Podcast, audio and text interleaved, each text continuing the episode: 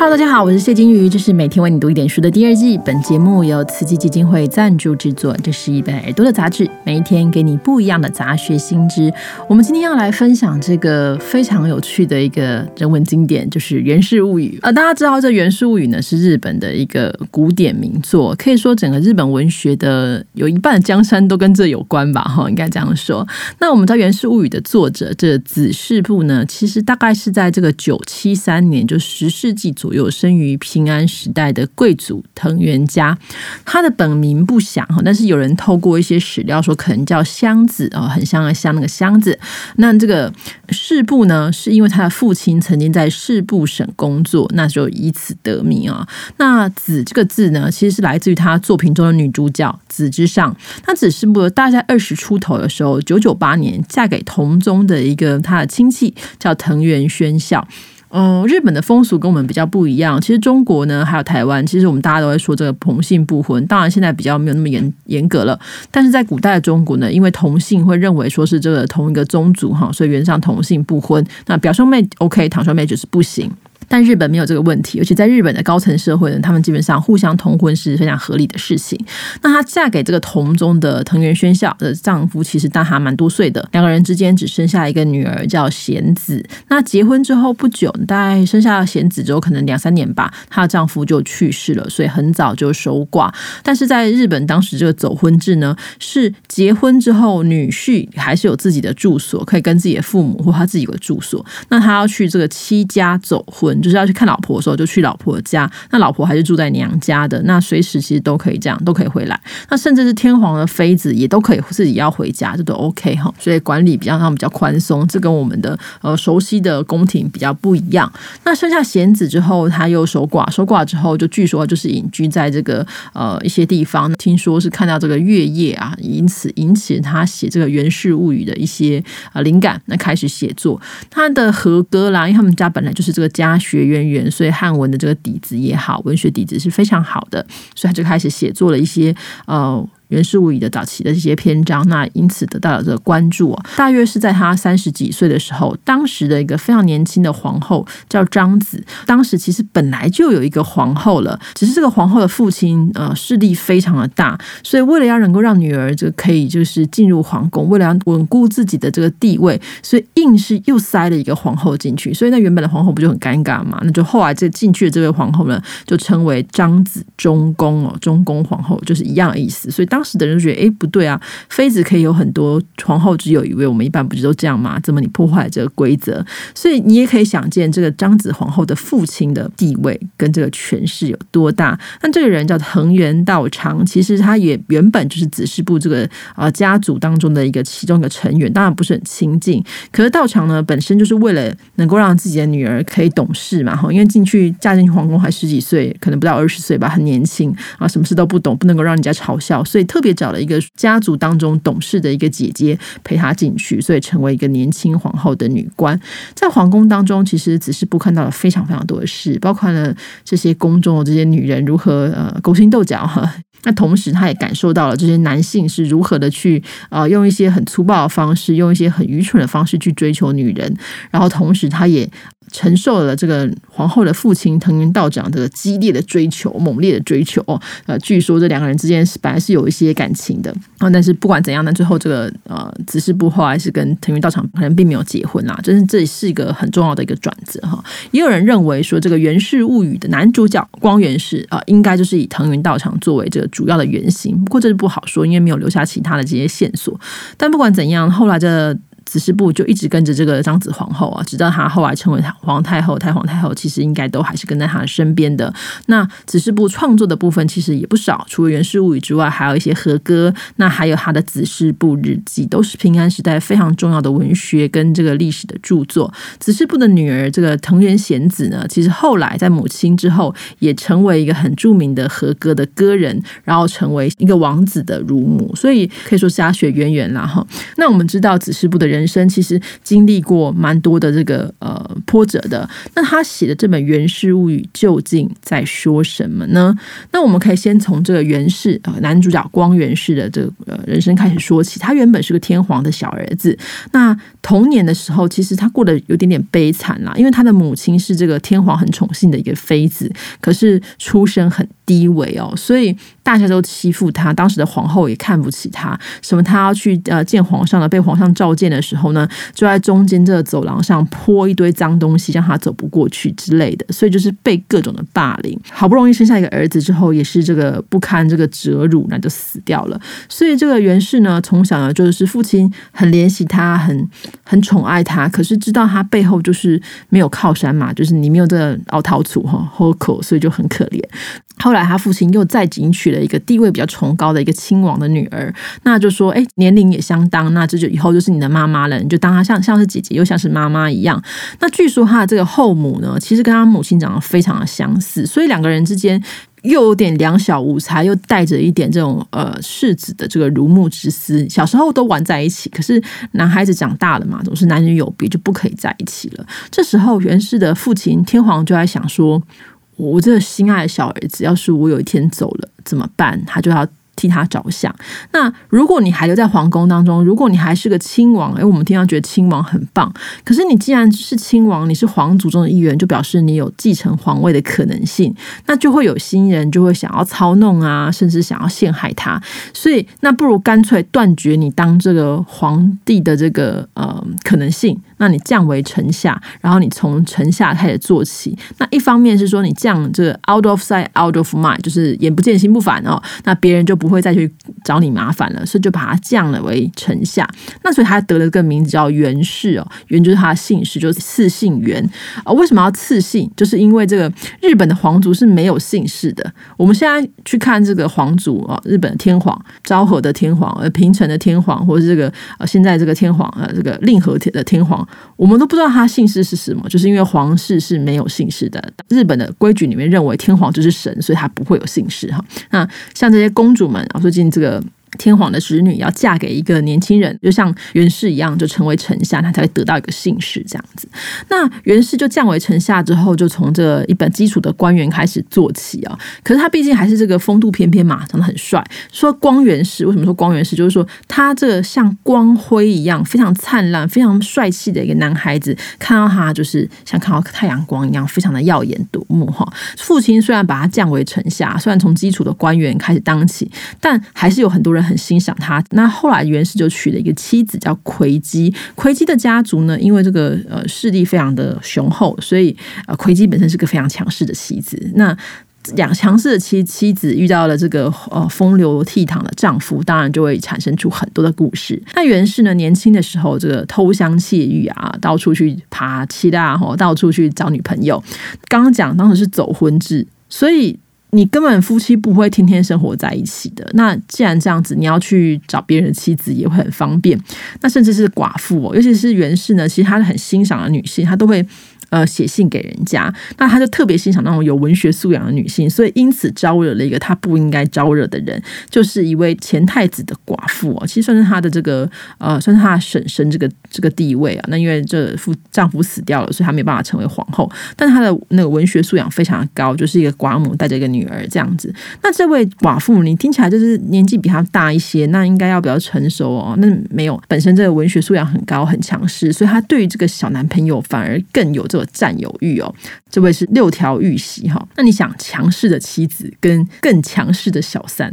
两个夹在一起，那就是也非常非常严重。所以这个故事当中其实有一个部分是说，这个有一天这个呃京城当中正在举办这个游行，大家都去争相去这个看，然后光源氏也会出现在其中这样子。所以这小三就是心中又恨啊，然后又很想见到他，想说你这个负心汉，但是我还是想再见你一眼，然后就是这轻车简从，总是不能说大张旗鼓就是我要去看我的这个男朋友哈，就不行，就是轻车简从。那这时候呢，源氏的妻子葵姬，当然、哦、我是大老婆嘛，我就看我老公有什么地方不对吗，我就给他赞虾，就给他加油，很棒。所以就这个葵姬浩浩荡荡带一家子的这个呃家丁仆从奶妈全部都去了，那全部的车都塞在一起的时候就会争到。所以因为葵姬毕竟是这个呃名门之后啊，就是带的人也很多，所以他们的车就把这个六条玉玺的车给撞翻，然后六条玉玺非常非常狼狈，然后躲就是被撞翻，大家大家也都知道那就是六条玉玺，所以就是故意啊，你欺负我们家的小姐，那我们就给你难看。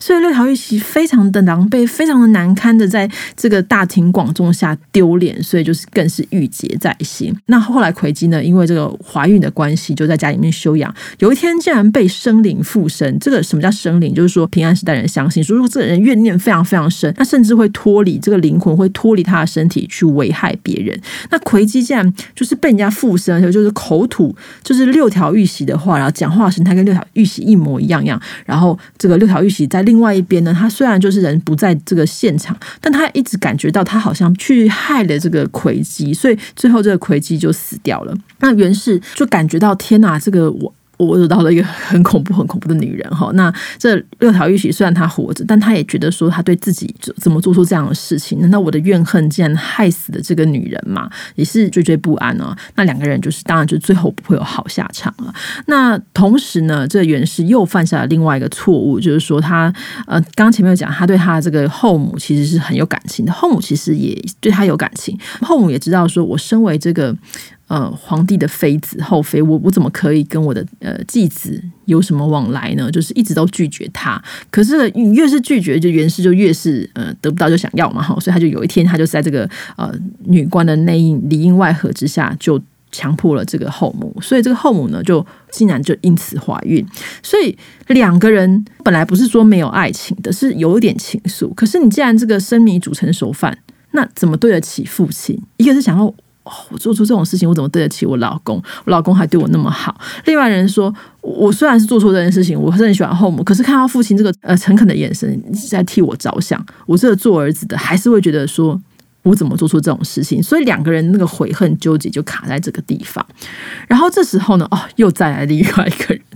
就是这个后母呢，其实有个侄女哦，是就是他弟弟的小孩，那是就在外面这样子。那有一天在这个意外当中，光源氏去外面逛街闲晃的时候，哎，遇到了这个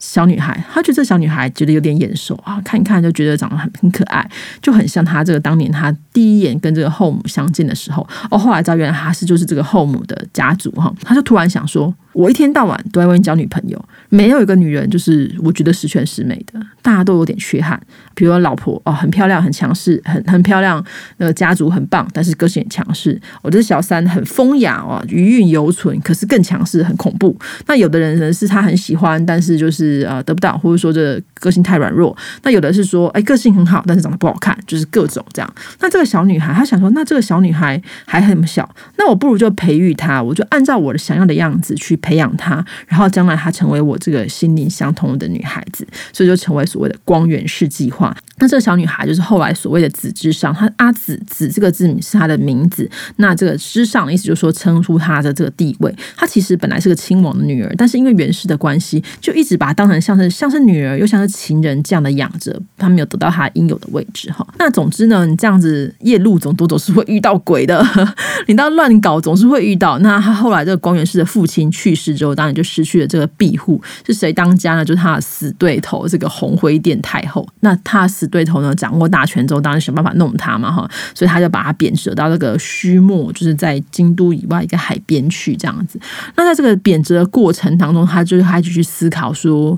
我这一辈子这样子花天酒地啊，到处这样拈花惹草，到底有什么意义？那我真的要这样过一辈子吗？还是我回去之后真的要做点正事这样子？十年风水轮流转嘛，后来这个红灰殿的这个太后呢，就是比较弱势之后呢，呃源氏的哥哥就把他招回来，招回来强势回归，在哥哥的支持啊，哥哥的理解之下，他成为一个就是蜕变成为一个非常非常成熟的一个官员，然后大权在握。那这时候呢就蛮有趣的哦，他就正式的迎娶了子之上，因为子之上也年纪也大了。然后呢，同时他把他这收集的这些女人都全部聚集起来，大家都住在一起这样子。而且呢，他的这个后母所生的小孩，后来因为一直被认为是他父亲的孩子，所以后来就竟然也成为天皇这样。所以，呃，源氏在这个中年之后，可以说是。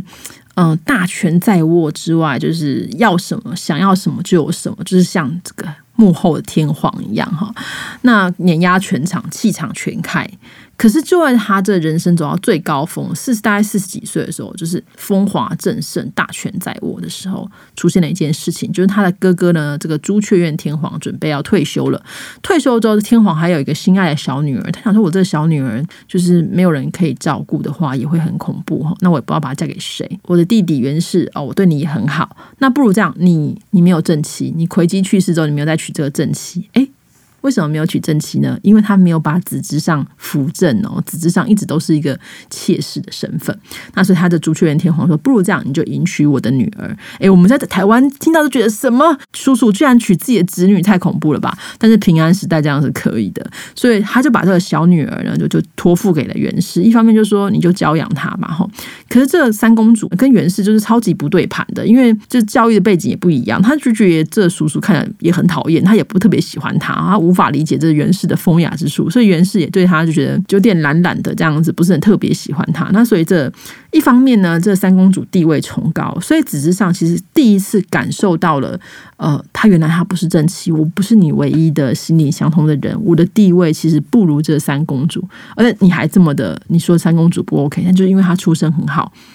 但是我本来也是一个亲王的女儿啊，是你从我父亲那边把我就是偷过来的。那所以在这个过程当中，子之上就开始去思考说，我我这一辈子为了你而生活，被你培养，那我究竟是谁哦？所以这故事的过程当中，不只是源氏自己开始有了转换，子之上也开始有了转换。然后这时候呢，又遇到这三公主的有一个源氏的晚辈呢，她也蛮喜欢三公主的，后来就跟公主在一起这样。但是公主并不是自愿的。那不管怎样，就是又怀孕了。所以源氏就发现说：“天哪，就是我当年怎么样偷香窃玉，怎么样去。”骗人家的妻子，我自己的正室，我自己这最尊贵的三公主，竟然也被人家给怎么了这样子。所以那这时候又加上他所心爱的子之室，就一直跟他说我想要出家。那大家知道出家的意思是什么？那当时出家是这个些女性唯一可以脱离这一切的一个手段。当然你说你可以分手嘛，也是可以离婚，这离异是可以的，可是出家就表示是一个正式的，我跟你完全分开我。所以源氏第一次发现，这个一辈子对他百依百顺与他心灵相通的女人其实要离开他了。所以最后这当然这子之上其实并没有正式的、呃、并没有真正的出家，当然是最后是病死。那所以他的去世的时候，其实也让源氏感受到了这世界人终有一死，他终有一别。那在壮盛无比的这一切总是有过去的时候，所以呃，后来源氏消沉了非常久之后，有一天突然出现在大家面前跟大家告别。然后接下来这个故事呢，就一整章就叫做云隐。那这章是没有任何东西的，意思就是说源氏死掉了，或者说他出家。那接下来后面的十章呢，就是这个宇治十帖，就讲源氏的这孩子们的这个故事哈。所以整体听下来，大家就听完就觉得哇，蛮多这个渣男然后乱搞的故事。但是呢，我们怎么去分析这样的一个文学文本？不只是从文学，不是从这个情节部分呢。我还蛮推荐大家看一本书哦。我们今天介绍这本书，这个《源氏物语》日本人啊，这副标题是《女性觉醒的故事》。那作者是和和准雄。和和准雄是谁呢？他其实是日本一个非常重要的这个呃心理学家，同时也是第一个取得荣格分析师资格的日本人，所以他非常的重要。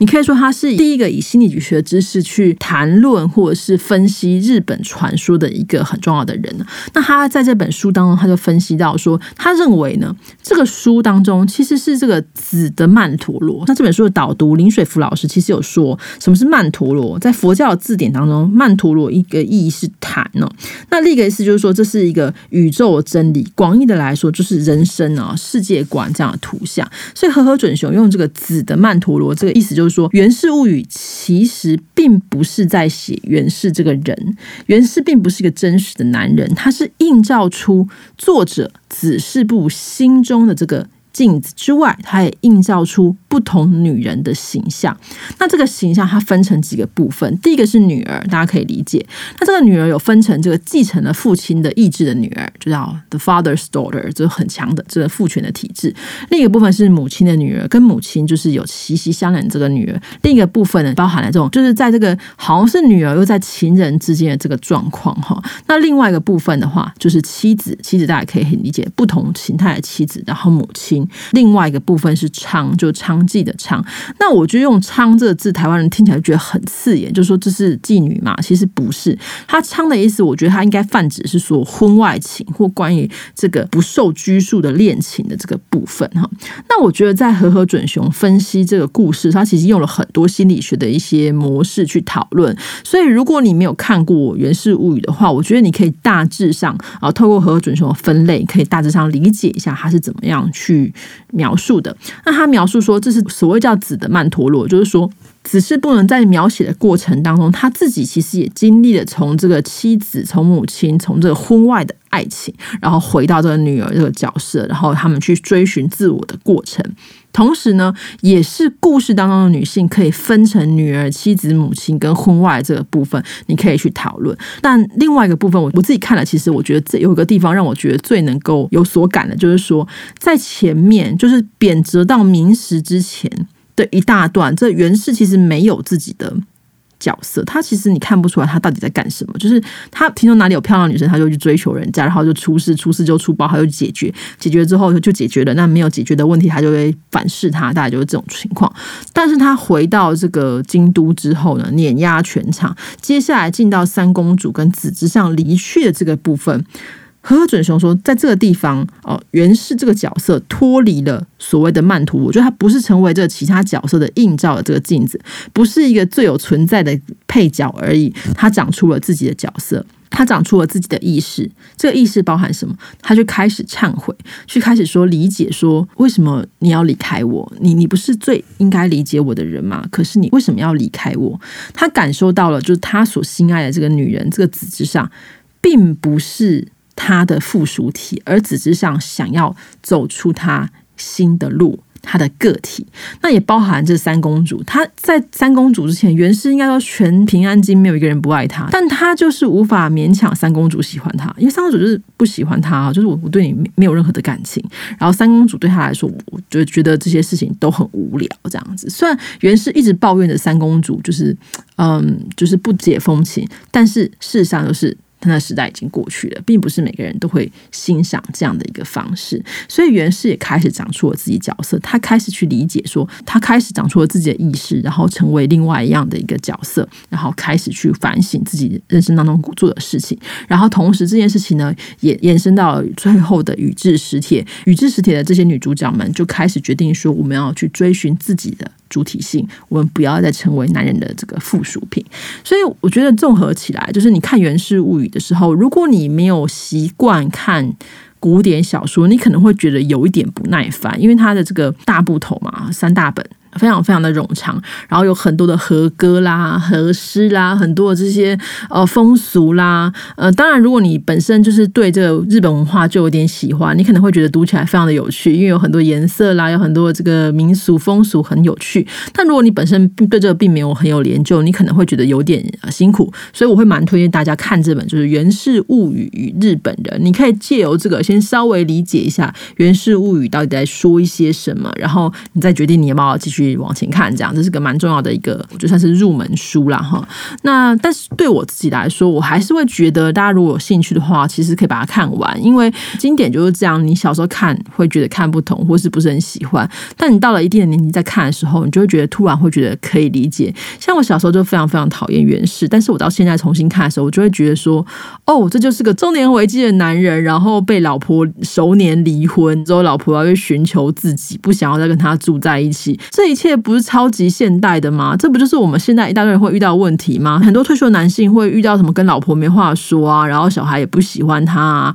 然后想要去追寻新的恋情，但是也没有人要理他，那最后就是反而老婆会生活得很光彩，老婆很有自主，很有自己的想法等等的。所以其实虽然它是呃一千年前的文本，但是你如果重新看，它还是会有一些不一样的东西。所以你其实每次看《源氏物语》的时候，就是看不同的角色的一些呃反应，我觉得都会蛮有趣的，所以很欢迎大家可以去看一下《源氏物语》啊，那还或是《源氏物语》日本人。那呃十月底的时候，这个唐美云老师也有演出这个《源氏物语》改编的歌仔戏《光华之君》，大家如果在台中的朋友有兴趣可以去看。那我们今天分享就到这边啦，拜拜。